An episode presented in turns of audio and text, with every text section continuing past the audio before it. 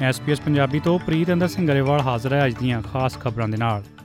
ਰੱਖਿਆ ਮੰਤਰੀ ਰਿਚਰਡ ਮਾਲਸ ਮੁਤਾਬਕ ਕੁਈਨਜ਼ਲੈਂਡ ਦੇ ਵਾਈਟ ਸੰਡੇ ਆਈਲੈਂਡ ਲਾਗੇ ਹਾਦਸਾਗ੍ਰਸਤ ਹੋਏ ਆਰਮੀ ਦੇ ਹੈਲੀਕਾਪਟਰ ਵਿੱਚ ਸਵਾਰ ਚਾਰ ਫੌਜੀਆਂ ਦੇ ਜੀਵਤ ਮਿਲਣ ਦੀਆਂ ਸੰਭਾਵਨਾਵਾਂ ਕਾਫੀ ਘੱਟ ਹਨ। ਦੱਸਣਯੋਗ ਹੈ ਕਿ ਸ਼ੁੱਕਰਵਾਰ ਨੂੰ ਹਾਦਸਾਗ੍ਰਸਤ ਹੋਏ ਇਸ ਜਹਾਜ਼ ਦੇ ਮਲਬੇ ਨੂੰ ਹੁਣ ਲੱਭ ਲਿਆ ਗਿਆ ਹੈ।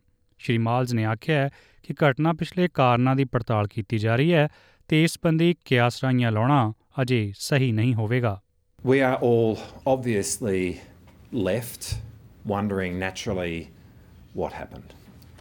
Foremost in our minds in this moment must be the families of these four men and their teammates. And with them in mind, idle speculation is obviously harmful. But there will be a full investigation, And we will come to understand exactly what happened and learn the lessons from it. Liberal Party ਸੰਸਦ ਵਿੱਚ ਸਰਕਾਰ ਦੇ ਉਸ bill ਦਾ ਸਮਰਥਨ ਕਰੇਗੀ ਜਿਸ ਤਹਿਤ job ਸੀਕਰ ਭੱਤੇ ਪ੍ਰਤੀ ਹਫ਼ਤੇ 40 ਡਾਲਰ ਤੱਕ ਵਧਾਏ ਜਾ ਰਹੇ ਨੇ ਪੇਸ਼ ਨੇ ਇਸ ਸੰਬੰਧੀ ਵਿਰੋਧੀ ਧਿਰ ਆਗੂ ਪੀਟਰ ਡਟਨ ਦੇ ਵਿਚਾਰ At a time uh, where you wanted to increase uh, participation, you wanted to get more people out into a tight labour market, it would be better to spend that money or to apply that money uh, to a model where you can allow people um, to, to, work more hours. Now, we'll move that by way of amendment. Um, the amendment won't get up because we don't have uh, the numbers, uh, and ultimately, um, if that goes down, as we suspect it will, unfortunately, because I think it's a good policy, uh, then we'll support the government's increase of the $40. New South Wales premier Chris મેન્ઝને આખ્યા ਕਿ gas ਚੁੱਲ੍ਹਿਆਂ ਬਾਰੇ ਫੈਸਲੇ ਲਈ new south Wales Victoria ਦੇ ਪਿੱਛੇ ਨਹੀਂ ਲੱਗੇਗਾ। ਦੱਸਣਯੋਗ ਹੈ ਕਿ ਵਿਕਟੋਰੀਅਨ ਸਰਕਾਰ ਨੇ ਹਾਲ ਹੀ ਵਿੱਚ ਇੱਕ ਫੈਸਲਾ ਲਿਆ ਹੈ, ਜਿਹਦੇ ਤਹਿਤ ਜਨਵਰੀ 2024 ਤੋਂ ਬਾਅਦ ਨਵੇਂ ਘਰਾਂ ਵਿੱਚ ਗੈਸ ਵਾਲੇ ਚੁੱਲ੍ਹੇ ਹੁਣ ਨਹੀਂ ਲਾਏ ਜਾ ਸਕਣਗੇ। ਆਰਬੀਏ ਵੱਲੋਂ ਵਿਆਜ ਦਰਾਂ ਸੰਬੰਧੀ ਕੱਲ ਇੱਕ ਹੋਰ ਅਹਿਮ ਫੈਸਲਾ ਲਿਆ ਜਾਏਗਾ। ਵਧੀਆਂ ਹੋਈਆਂ ਵਿਆਜ ਦਰਾਂ, ਛੋਟੇ ਕਾਰੋਬਾਰੀਆਂ ਤੇ ਘਰ ਮਾਲਕਾਂ ਨੂੰ ਪਹਿਲਾਂ ਹੀ ਪਰੇਸ਼ਾਨੀ ਵਿੱਚ ਪਾ ਚੁੱਕੀਆਂ ਨੇ। ਹੋਰ ਵਾਧਾ ਇਹਨਾਂ ਲੋਕਾਂ ਲਈ ਇੱਕ ਵੱਡੀ ਮੁਸ਼ਕਲ ਖੜੀ ਕਰ ਸਕਦਾ ਹੈ। ਇਸ ਸੰਬੰਧੀ ਹੋਰ ਵੇਰਵੇ ਕੱਲ ਦੇ ਪ੍ਰੋਗਰਾਮ ਵਿੱਚ ਪੇਸ਼ ਕੀਤੇ ਜਾਣਗੇ। ਤੇ ਹੁਣ ਪੇਸ਼ ਨੇ ਕੁਝ ਅੰਤਰਰਾਸ਼ਟਰੀ ਖਬਰਾਂ। ਅਫਗਾਨਿਸਤਾਨ ਦੀ ਹੱਦ ਨਾਲ ਲੱਗਦੇ ਪਾਕਿਸਤਾਨ ਦੇ ਸੂਬੇ ਖੈਬਰ ਪਖਤੂਨਵਾ ਵਿੱਚ ਅੱਜ ਇੱਕ ਕੱਟੜਪੰਥੀ ਇਸਲਾਮੀ ਸਿਆਸੀ ਪਾਰਟੀ ਦੀ ਮੀਟਿੰਗ ਦੌਰਾਨ ਆਤਮਘਾਤੀ ਹਮਲਾਵਰ ਵੱਲੋਂ ਕੀਤੇ ਗਏ ਧਮਾਕੇ 44 ਵਿਅਕਤੀ ਹਲਾਕ ਹੋ ਗਏ ਨੇ ਤੇ 100 ਤੋਂ ਵੱਧ ਜ਼ਖਮੀ ਹੋਏ ਨੇ। ਉਧਰ ਪ੍ਰਧਾਨ ਮੰਤਰੀ ਸ਼ਹਿਬਾਜ਼ ਸ਼ਰੀਫ ਨੇ ਹਮਲੇ ਦੀ ਨਖੇਦੀ ਕਰਦਿਆਂ ਆਖਿਆ ਕਿ ਪਾਕਿਸਤਾਨ ਦੁਸ਼ਮਣ ਅੱਤਵਾਦੀਆਂ ਦਾ ਸਫਾਇਆ ਕਰਕੇ ਰਹੇਗਾ। ਲੀਬੀਆ ਵਿੱਚ ਪਿਛਲੇ 6 ਮਹੀਨਿਆਂ ਤੋਂ ਤ੍ਰਿਪਲੀ ਦੀ ਜੇਲ੍ਹ ਵਿੱਚ ਕੈਦ 17 ਭਾਰਤੀ ਨੌਜਵਾਨ ਕੱਲ ਦੇਰ ਰਾਤ ਰਿਹਾ ਹੋ ਗਏ ਨੇ। ਭਾਰਤ ਦੀ ਰਾਜ ਸਭਾ ਦੇ ਮੈਂਬਰ ਵਿਕਰਮਜੀਤ ਸਿੰਘ ਸਾਨੀ ਨੇ ਦੱਸਿਆ ਕਿ ਪੰਜਾਬ ਤੇ ਦਿੱਲੀ ਦੇ ਕੁਝ ਟਰੈਵਲ ਏਜੰਟਾਂ ਨੇ ਪੰਜਾਬ ਤੇ ਹਰਿਆਣਾ ਦੇ ਇਹਨਾਂ ਨੌਜਵਾਨਾਂ ਨਾਲ ਪ੍ਰਤੀ ਵਿਅਕਤੀ ਕਰੀਬ 11 ਲੱਖ ਦੀ ਠੱਗੀ ਮਾਰੀ ਹੈ।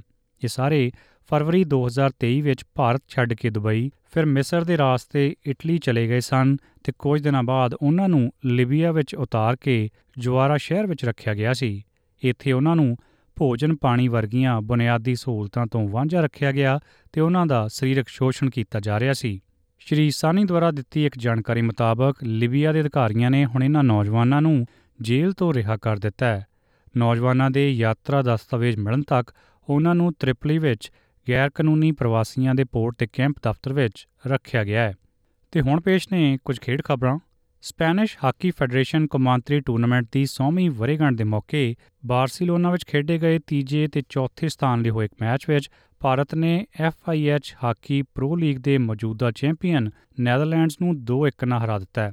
ਮੈਚ ਵਿੱਚ ਭਾਰਤ ਵੱਲੋਂ ਕਪਤਾਨ ਹਰਮਨਪ੍ਰੀਤ ਸਿੰਘ ਨੇ 15ਵੇਂ ਮਿੰਟ ਤੇ ਦਿਲਪ੍ਰੀਤ ਸਿੰਘ ਨੇ 50ਵੇਂ ਮਿੰਟ ਵਿੱਚ ਭਾਰਤ ਲਈ ਗੋਲ ਕੀਤੇ, ਜਦਕਿ ਨੈਦਰਲੈਂਡਸ ਵੱਲੋਂ ਇੱਕੋ ਇੱਕ ਗੋਲ ਟੀ ਬ੍ਰਿੰਕਮੈਨ ਨੇ 25ਵੇਂ ਮਿੰਟ ਵਿੱਚ ਕੀਤਾ। ਇਹ ਸਾਰੇ ਗੋਲ ਪੈਨਲਟੀ ਕਾਰਨਰ ਤੋਂ ਹੋਏ ਨੇ। ਉਧਰ ਏਸ਼ੀਆ ਟੂਰਨਾਮੈਂਟ ਵਿੱਚ ਪ੍ਰਭਾਵਸ਼ਾਲੀ ਪ੍ਰਦਰਸ਼ਨ ਕਰਦਿਆਂ ਭਾਰਤੀ ਔਰਤਾਂ ਦੀ ਹਾਕੀ ਟੀਮ ਨੇ ਮੇਜ਼ਬਾਨ ਸਪੇਨ ਤੇ 3-0 ਨਾਲ ਆਸਾਨ ਜਿੱਤ ਦਰਜ ਕੀਤੀ ਹੈ। ਭਾਰਤੀ ਟੀਮ ਨੂੰ ਅਜੇ ਤੱਕ ਟੂਰਨਾਮੈਂਟ 'ਚ ਹਾਰ ਦਾ ਸਾਹਮਣਾ ਨਹੀਂ ਕਰਨਾ ਪਿਆ। ਇਸ ਤੋਂ ਪਹਿਲਾਂ ਉਹਨਾਂ ਨੇ ਇੰਗਲੈਂਡ ਖਿਲਾਫ ਮੁਕਾਬਲੇ 'ਚ 3-0 ਨਾਲ ਜਿੱਤ ਦਰਜ ਕੀਤੀ ਸੀ। ਤੇ ਹੁਣ ਇੱਕ ਖਬਰ ਫੀਫਾ ਵਿਸ਼ਵ ਕੱਪ ਸੰਬੰਧੀ ਸਵੀਡਨ ਨੇ ਇਟਲੀ ਖਿਲਾਫ 5-0 ਨਾਲ ਵੱਡੀ ਜਿੱਤ ਦਰਜ ਕਰਕੇ ਫੀਫਾ ਔਰਤਾਂ ਦੇ ਵਿਸ਼ਵ ਕੱਪ ਫੁੱਟਬਾਲ ਟੂਰਨਾਮੈਂਟ ਦੇ ਨੌਕਆਊਟ ਗੇਟ 'ਚ ਥਾਂ ਬਣਾ ਲਈ ਹੈ। ਇਸ ਤੋਂ ਪਹਿਲਾਂ ਸਵੀਡਨ ਨੇ ਦੱਖਣੀ ਅਫਰੀਕਾ ਖਿਲਾਫ 2-1 ਨਾਲ ਜਿੱਤ ਦਰਜ ਕੀਤੀ ਸੀ। ਉਧਰ ਫਰਾਂਸ ਨੇ ਵਿਸ਼ਵ ਕੱਪ ਦੇ ਗਰੁੱਪ ਐਫ ਦੇ ਮੈਚ ਵਿੱਚ ਬ੍ਰਾਜ਼ੀਲ ਨੂੰ 2-1 ਨਾਲ ਹਰਾ ਦਿੱਤਾ ਹੈ। ਇਸ ਜਿੱਤ ਨਾਲ ਫਰਾਂਸ ਨੇ ਗਰੁੱਪ ਵਿੱਚ ਲੀਡ ਹਾਸਲ ਕਰ ਲਈ ਹੈ, ਜਿਸ ਨਾਲ ਉਸ ਦੀਆਂ ਅਗਲੇ ਗੇੜ 'ਚ ਪਹੁੰਚਣ ਦੀਆਂ ਉਮੀਦਾਂ ਵਧ ਗਈਆਂ ਨੇ। ਹੁਣ ਗਰੁੱਪ ਦੇ ਆਖਰੀ ਮੈਚ ਫਰਾਂਸ ਦਾ ਮੁਕਾਬਲਾ ਪਨਾਮਾ ਨਾਲ, ਜਦਕਿ ਬ੍ਰਾਜ਼ੀਲ ਦਾ ਮੁਕਾਬਲਾ ਜਮੈਕਾ ਨਾਲ ਹੋਵੇਗਾ। ਉਧਰ ਫੀਫਾ ਵਿਸ਼ਵ ਕੱਪ ਦੇ ਇੱਕ ਅਹਿਮ ਮੁਕਾਬਲੇ 'ਚ ਅੱਜ ਆਸਟ੍ਰੇਲੀਆ ਤੇ ਕੈਨੇਡਾ ਆਮੋ ਸਾਹਮਣੇ ਨੇ। ਵਰਲਡ ਕੱਪ ਵਿੱਚ ਬਣੇ ਰਹਿਣ ਲਈ ਆਸਟ੍ਰੇਲੀਆ ਲਈ ਇਹ ਮੈਚ ਜਿੱਤਣਾ ਲਾਜ਼ਮੀ ਹੋਵੇਗਾ। ਸੋ ਇਹ ਸੀ ਅੱਜ ਦੀਆਂ ਕੁਝ ਖਾਸ ਖਬਰਾਂ। ਐਸਪੀਐਸ ਪੰਜਾਬੀ ਲਈ ਮੈਂ ਆ ਪ੍ਰੀਤ ਅੰਦਰ ਸਿੰਘ ਗਰੇਵਾਲ।